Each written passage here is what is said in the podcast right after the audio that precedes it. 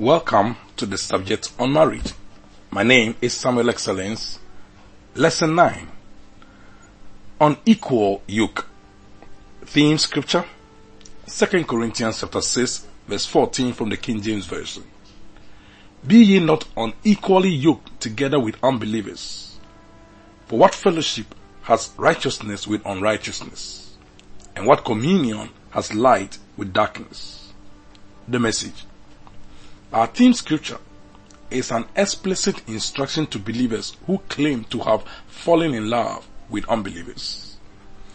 An unbeliever is someone who doesn't believe or hasn't yet believed that Jesus is the savior of humankind. That person hasn't confessed the lordship of Jesus, hence he or she is still under the lordship of Satan. What we haven't been drumming home is that sin is the nature of the devil.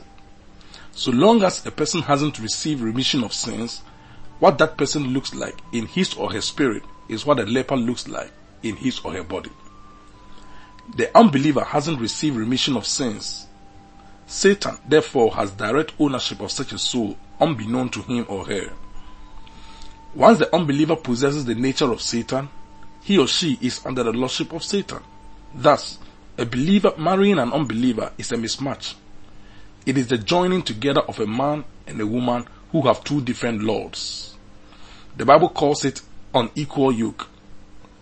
A yoke is a wooden bar or frame by which two draft animals, such as oxen, are joined at the heads or necks for working together.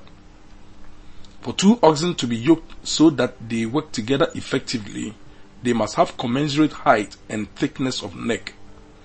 Any difference in height or thickness of the neck of one from the other will make the yoke unequal. This analogy is used by the Spirit of God to portray the difference between a believer and an unbeliever. Joining a believer to an unbeliever in marriage is an unequal yoke. It doesn't matter how kind or nice that unbeliever is. A decorated pig is still a pig. There's no fellowship between righteousness and unrighteousness. There's no communion between light and darkness. Any believer contemplating getting married to an unbeliever should hear this. Don't start what you cannot continue.